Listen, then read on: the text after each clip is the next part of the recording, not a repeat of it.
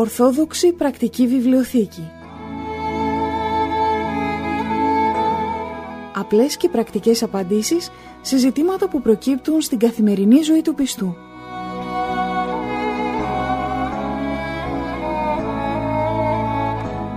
Στις απορίες μας απαντά ο Αρχιμανδρίτης Πατυρνικάνορ Παπα-Νικολάου, καθηγούμενος της Ιεράς Μονής Αγίας Τριάδος Παρμού Ολύμπου.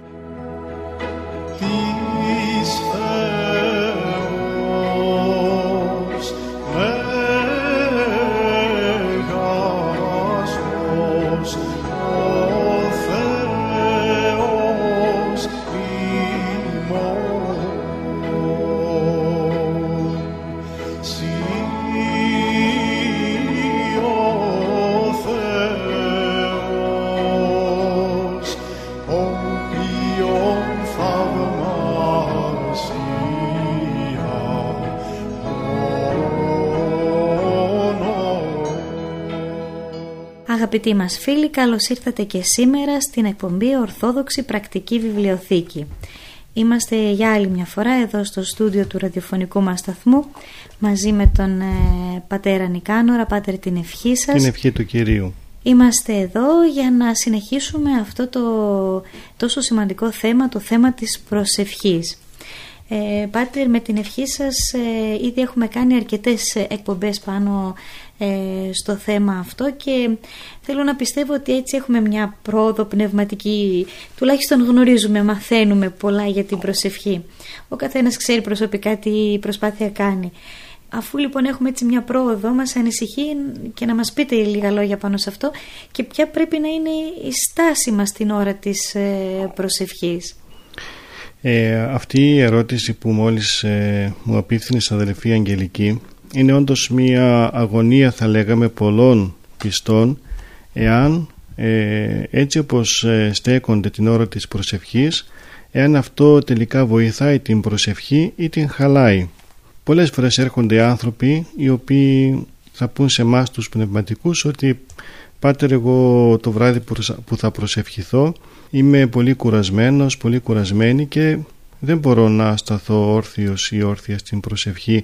Μήπως μπορώ να κάνω την προσευχή μου καθήμενος, καθημένη; Μπορώ ας πούμε και στο κρεβάτι που θα ξαπλώσω να προσευχηθώ ή είναι αυτό ανάρμοστο ή ε, δείχνω έτσι ασέβεια προς το Θεό εάν ε, προσεύχομαι ε, ξαπλωμένος. Ε, όντως λοιπόν υπάρχουν αυτές οι αγωνίες των πιστών και οι άνθρωποι θέλουν απαντήσεις αυτό που έχουμε να πούμε είναι ότι ο Θεός δέχεται την προσευχή όπως είπαμε και σε άλλες εκπομπές όταν ε, βγαίνει μέσα από την καρδιά μας όταν βγαίνει μέσα από ταπεινή καρδιά από αγαπώσα καρδιά όταν είναι φλογερή η προσευχή μας και δεν κοιτάει ο Θεός τόσο το πως στεκόμαστε στην προσευχή όσο το πως βγαίνει η προσευχή μέσα από την καρδιά μας όμως το πως στεκόμαστε στην προσευχή βοηθάει εμάς τους ίδιους να γίνει η προσευχή μας πιο καλή, πιο ποιοτική. Και πώς βοηθάει εμάς τους ίδιους. Για παράδειγμα, εμείς ξέρουμε ότι την προσευχή μας πρέπει να την κάνουμε όρθιη. Από μικρά παιδιά έτσι μας συμβούλεψε η μητέρα μας, ε, έτσι μας έμαθαν στο σχολείο όταν πάμε πριν αρχίσουν τα μαθήματα να κάνουμε την προσευχή. Στο σπίτι πάλι όταν θα κάνουμε το σταυρό μας να καθίσουμε να φάμε το σταυρό μας τον κάνουμε όρθιοι. Ξέρουμε δηλαδή ότι κάθε φορά που θα προσευχηθούμε θα πρέπει η στάση μας να είναι όρθια να είμαστε όρθιοι όταν προσευχόμαστε. Και αυτό δεν είναι λάθος. Δεν είναι λάθος διότι ξέρουμε ότι μπροστά μας έχουμε το Θεό. Όπως για παράδειγμα εάν θα πηγαίναμε σε έναν επίγειο άρχοντα οποιοδήποτε και οποιοδήποτε αξίωμα και αν έχει αυτός ο άρχοντας δεν θα πάμε να καθίσουμε σταυροπόδι και να το απευθύνουμε το αίτημά μας αφού εμείς είμαστε αυτοί που τον έχουμε ανάγκη και εμείς θα πρέπει να δείξουμε τον ανάλογο σεβασμό.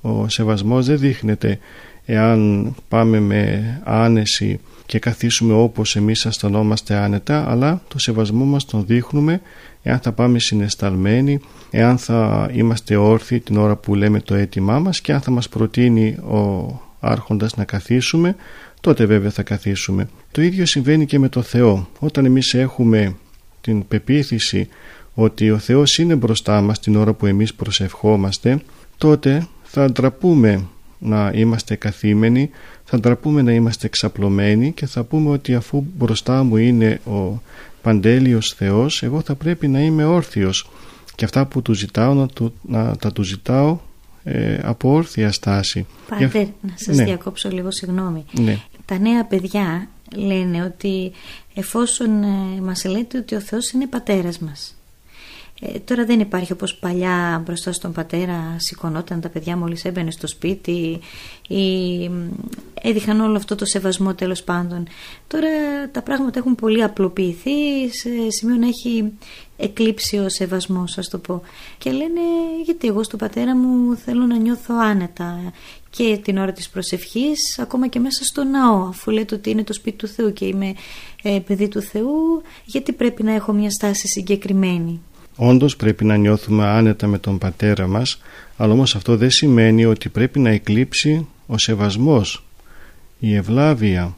Δεν σημαίνει ότι πρέπει να εκλείψει αυτό το συνέστημα ότι ο πατέρας μας είναι κάτι ανώτερο από μας, είναι ένα πρόσωπο το οποίο πρέπει εμείς να το σεβαστούμε. Ο πατέρας μας μπορεί όντως να μας λέει παιδί μου όπως θέλεις. Μίλαμε και μίλαμε άνετα και καλά κάνει ο κάθε πατέρας που το λέει αυτό αλλά όμως πρέπει το παιδί να σκεφτεί και να πει ότι δεν μπορούμε να τα ισοπεδώνουμε όλα, δεν πρέπει να τα ισοπεδώνουμε όλα, πρέπει να δείχνουμε τον ανάλογο σεβασμό και προς τον σαρκικό πατέρα μας αλλά και προς τον ουράνιο πατέρα μας. Αυτό δείχνει ότι έχουμε καλή ψυχή, ευγενική ψυχή.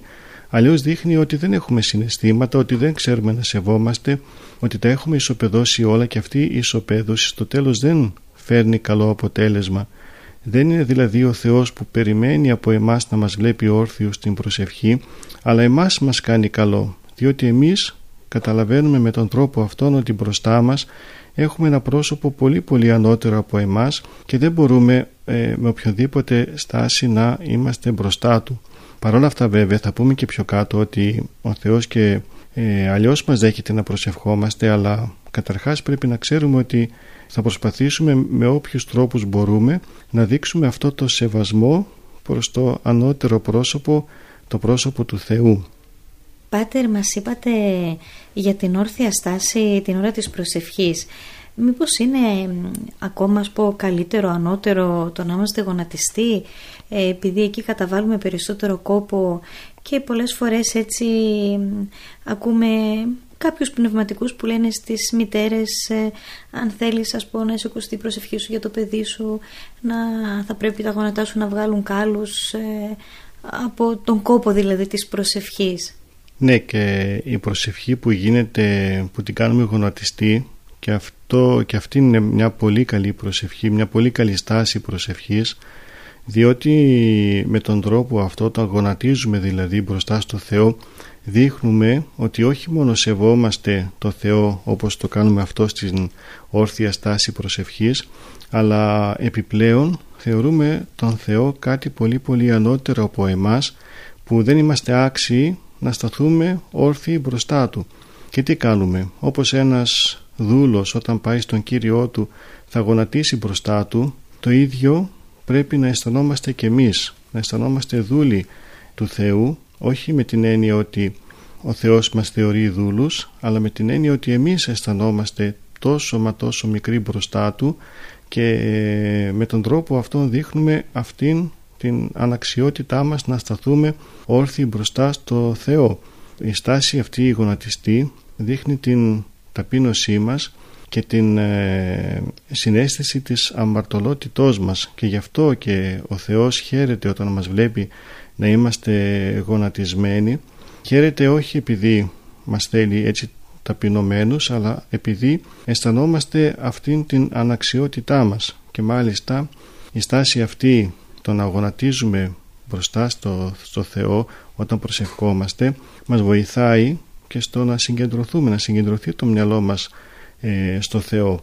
Όλα αυτά είναι υποβοηθητικά της προσευχής και το να στέκεται κάποιος όρθιος και το να στέκεται να είναι γονατιστός διότι είτε το κάνει έτσι είτε αλλιώς ξέρει ότι μπροστά του είναι ο άπειρος Θεός και έτσι αφού αισθάνεται αυτή την αναξιότητα και μικρότητά του ε, είτε θα σταθεί όρθιος από σεβασμό είτε θα γονατίσει από ταπείνωση από ε, συνέστηση αμαρτωλότητος και αναξιότητος. Νομίζω Πάτερ ότι όλοι μας νιώθουμε την ανάγκη να γονατίσουμε και όταν έχουμε ένα μεγάλο πρόβλημα, κάποια έκτακτη αρρώστια, κάτι πολύ έτσι τραγικό που μας συμβαίνει που εκείνη την ώρα νομίζω όλοι νιώθουμε την ανάγκη να γονατίσουμε σαν να παρακαλούμε έτσι ακόμα περισσότερο το Θεό να επιβλέψει. Ναι, ιδίως όταν είμαστε μέσα στο σπίτι και η προσευχή μας γίνεται μέσα στο σπίτι υπάρχει αυτή η δυνατότητα να προσευχηθούμε γονατιστή. Δεν υπάρχει δυνατότητα αν είμαστε μέσα στο ναό, αν και εκεί πολλές γιαγιούλες τις βλέπεις ε, γονατίζουν δίπλα σε μια κολόνα, ε, δίπλα σε, ένα τοίχο που δεν τις βλέπει ο κόσμος και έτσι κάνουν την προσευχή τους ε, γονατιστές. Αλλά συνήθως μέσα στο ναό ο κάθε άνθρωπος ή ντρέπεται να γονατίσει ή επειδή έχει κόσμο για να μην τον να πούν τι είναι αυτός, για ποιο λόγο γονατίζει, τι θέλει να μας δείξει τον Άγιο και όλα αυτά εκεί στο ναό καθόμαστε συνήθως όρθιοι ή καθήμενοι ε, και όχι γονατιστοί όμως στο σπίτι ο κάθε άνθρωπος μπορεί να γονατίσει και ε, να ξέρουμε ότι και αυτός είναι ένας αγώνας διότι δεν μπορεί ο κάθε άνθρωπος να μείνει για αρκετή ώρα γονατιστός διότι αρχίζουν πονά τα γόνατα, αρχίζει πονά η μέση είναι και αυτός ένας αγώνας τον οποίο όμως αγώνα πολλοί άνθρωποι τον προσφέρουν και αυτό στο Θεό ως μια μικρή θυσία. Ε, είπατε στην αρχή Πάτερ κάποια στιγμή για την προσευχή όταν υπάρχει πολύ σκόπος ε, ε, καθισμένη να μας πείτε λίγο Γι' αυτό αν είναι κακό. Ναι. Ε, και μέσα στην Εκκλησία βλέπουμε ότι υπάρχουν καθίσματα Βέβαια σε άλλες χώρες όπως στην Ρωσία, στον Ορθόδοξο λαό ε, της Ρωσίας δεν υπάρχουν καθίσματα στους ναούς, εκεί είναι όλοι όρθιοι. Αλλά όμως εδώ στην πατρίδα μας στην Ελλάδα βλέπουμε ότι υπάρχουν τα στασίδια, υπάρχουν οι καρέκλες που μπορεί κάποιος, εάν κουραστεί, να καθίσει λίγο, να ξεκουραστεί, να πάρει μία ανάσα και να προσευχηθεί πάλι να συνεχίσει να προσεύχεται όρθιος. Αλλά και στο σπίτι του ο άνθρωπος ο οποίος είναι κουρασμένος από όλη την ημέρα ε, γυρίζει κατάκοπος από την εργασία του και θέλει όμως να προσευχηθεί ε, ίσως δεν μπορεί να σταθεί όρθιος ίσως πονάν τα πόδια υπάρχουν και άνθρωποι οι οποίοι κάνουν εργασίες που είναι για ώρες όρθιοι και έχουν πρόβλημα με τα πόδια τους και δεν μπορούν ε, την ώρα της προσευχής να σταθούν για πολλή ώρα όρθιοι. Αυτοί λοιπόν οι άνθρωποι όταν θα έρθει η ώρα να κοιμηθούν και, να, και θα πρέπει να κάνουν την προσευχή τους σίγουρα θέλουν να προσευχηθούν αλλά όμως εάν τους πει κάποιος ότι ξέρεις για να προσευχηθείς πρέπει να σταθείς όρθιος τότε επειδή δεν θα μπορέσουν να σταθούν όρθιοι δεν θα κάνουν και προσευχή. Αυτό όμως δεν είναι σωστό δεν είναι καλό να κοιμηθεί ο άνθρωπος χωρίς προσευχή συνεπώς θα πρέπει να έχουμε διάκριση να ξέρουμε ότι το ανώτερο είναι να γίνει η προσευχή Άρα ο άνθρωπος ο οποίος αισθάνεται πολύ κουρασμένος, ο οποίος του πονάνε τα πόδια ή έχει κάποιο πρόβλημα, δεν σημαίνει ότι αν θα καθίσει την ώρα της προσευχής ε, χαλάει κάτι. Δεν το κάνει αυτό από ασέβεια, ούτε το κάνει από τεμπελιά, το κάνει επειδή δεν μπορεί. Αλλά και μετά που θα πέσει στο κρεβάτι να κοιμηθεί και εκεί αφού ο Απόστολος Παύλος μας συμβουλεύει να προσευχόμαστε συνέχεια, διαλείπτως προσεύχεστε και την ώρα που θα ξαπλώσει ο άνθρωπος και εκεί πάλι μπορεί να προσεύχεται και πρέπει να προσεύχεται με το μυαλό του. Να, ή να λέει άλλες προσευχές διάφορες ειδικά του λόγια στο Θεό ή να επαναλαμβάνει την ευχή του Κύριου Ιησού Χριστέ ελέησόν με μέχρι να τον πάρει ο ύπνος και αν το κάνει αυτό θα είναι κάτι πολύ πολύ ευλογημένο και θα είναι πολύ ωφέλιμο για τον ίδιο τον ύπνο και για την ξεκούρασή του. Όσοι το κάνουν αυτό πραγματικά βλέπουν μεγάλη ωφέλεια και χαίρονται. Συνεπώς δεν είναι ασέβεια το να προσευχηθεί κάποιος είτε καθήμενος είτε να, προσευχηθεί εξαπλωμένος αρκεί να το κάνει αυτό όχι από ασέβεια, όχι από ανεβλάβη, όχι από τεμπελιά αλλά να το κάνει επειδή δεν μπορεί να κάνει κάτι διαφορετικό. Πάτερ, άλλο το να ξαπλώσουμε και να λέμε την ευχή έτσι μέχρι να μας πάρει ο ύπνος μπορούμε να πούμε τώρα εγώ θα κάνω το απόδειπνο ξαπλωμένος; Και αυτό σε ειδικές περιπτώσεις μπορεί να το πει ο άνθρωπος αν είναι πάρα πολύ κουρασμένος. Αν δηλαδή δεν μπορεί ούτε καθήμενος ούτε γονατιστός μπορεί να το κάνει αλλά να μην γίνει συνήθεια αυτό. Δηλαδή ο άνθρωπος να μην συνηθίσει και πει ότι από εκεί και πέρα εγώ θα το κάνω ε, κάθε μέρα ξαπλωμένος αφού γίνεται και έτσι. Και τελικά δεν δείχνει αυτή την ευλάβεια που πρέπει να δείξει στο Θεό αλλά και δεν τον βοηθάει η στάση αυτήν διότι πρέπει να ξέρουμε ότι όπως το είπαμε και πιο πριν το να στέκεται κάποιος όρθιος ή γονατιστός αυτό τον βοηθάει στην προσευχή διότι γνωρίζει ότι απέναντί του έχει ένα πολύ υψηλό πρόσωπο. Εάν κάνει την προσευχή του εξαπλωμένος και το κάνει αυτό από τεμπελιά τότε όχι μόνο δεν θα προσευχηθεί αλλά θα επαναλάβει με το μυαλό του κάποια λόγια ίσα ίσα να πει ότι έκανε το απόδειπνο για παράδειγμα και μετά να κοιμηθεί. Πάτερ μπορούμε δηλαδή και την ώρα που κάνουμε δουλειές ε, στο σπίτι ε, μαγειρεύει μια νοικοκυρά να μπορεί να κάνει την προσευχή της; Ναι βεβαίως και όχι μόνο μπορεί αλλά και πρέπει. Πολλές νοικοκυρές γνωρίζω πολύ καλά ότι ξέρουν την παράκληση της Παναγίας μας απ' έξω ή τους χαιρετισμούς της Παναγίας μας και την ώρα που σκουπίζουν, την ώρα που πλένουν, την ώρα που στρώνουν το τραπέζι παράλληλα με, είτε με το ε, στόμα τους είτε με το μυαλό τους ε, λένε την παράκληση. Δεν είναι κακό αυτό. Όχι, ίσα ίσα είναι καλό. Η προσευχή αγιάζει τα έργα μας και αν δεν ξέρουν κάποια ακολουθία ή την παράκληση τους χαιρετισμού ή κάτι άλλο μπορούν να κάλλιστα να επαναλαμβάνουν το Κύριο Ιησού Χριστέ ελεησόν με την ευχούλα αυτήν η οποία είναι για κάθε περίσταση όπου και να είμαστε μπορούμε να επαναλαμβάνουμε αυτή την ευχή.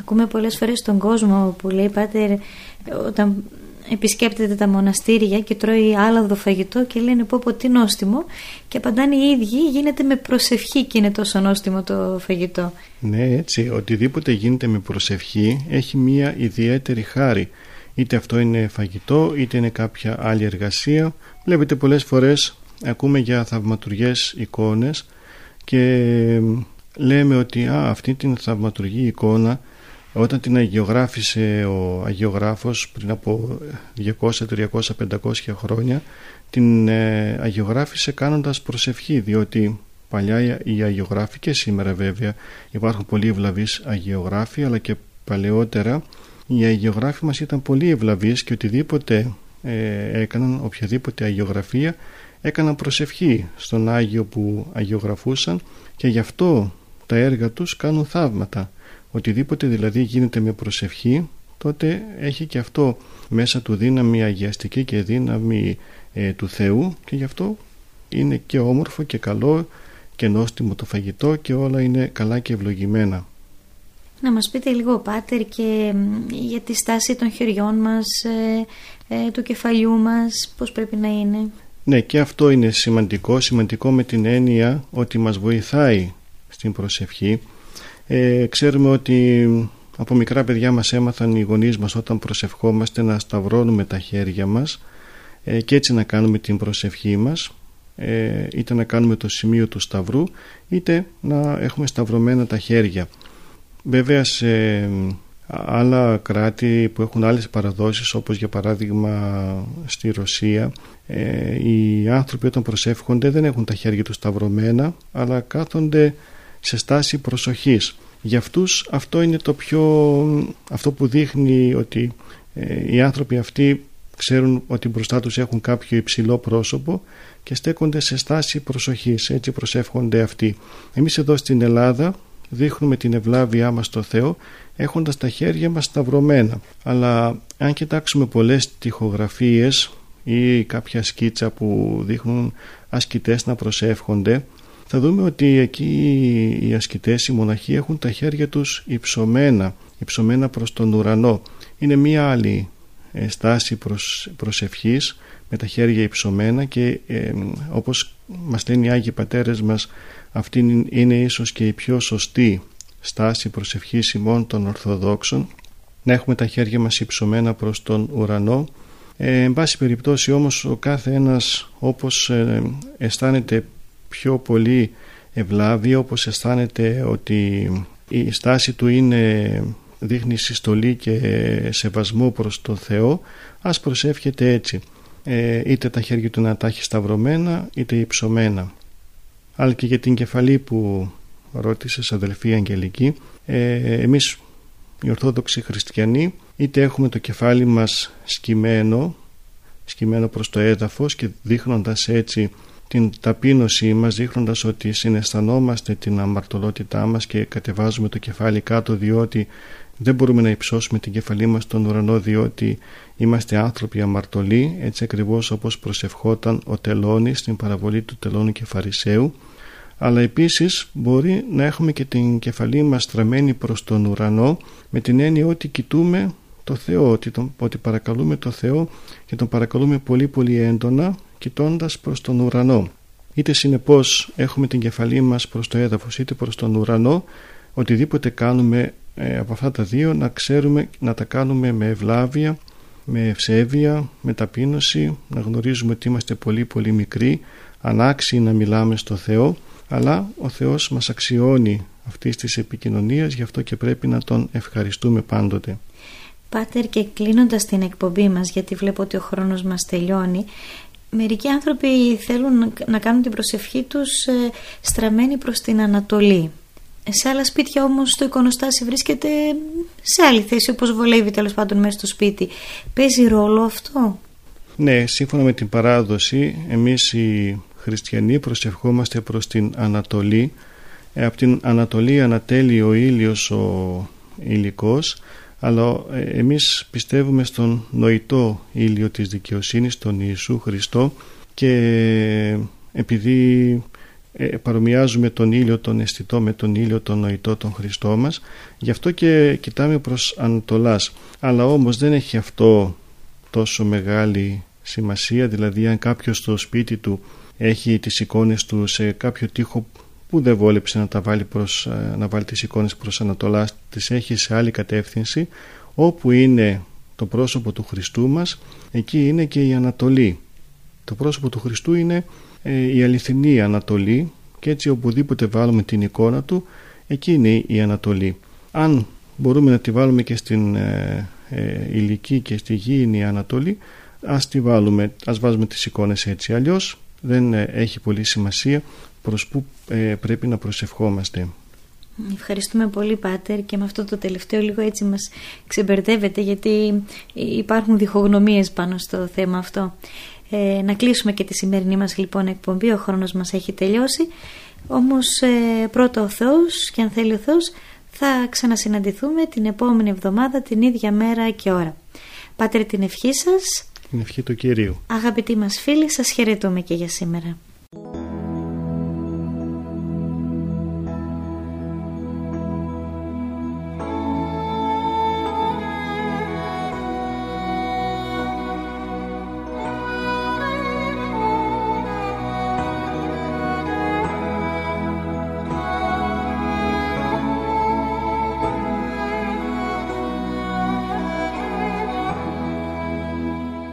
Ορθόδοξη Πρακτική Βιβλιοθήκη Απλές και πρακτικές απαντήσεις σε ζητήματα που προκύπτουν στην καθημερινή ζωή του πιστού.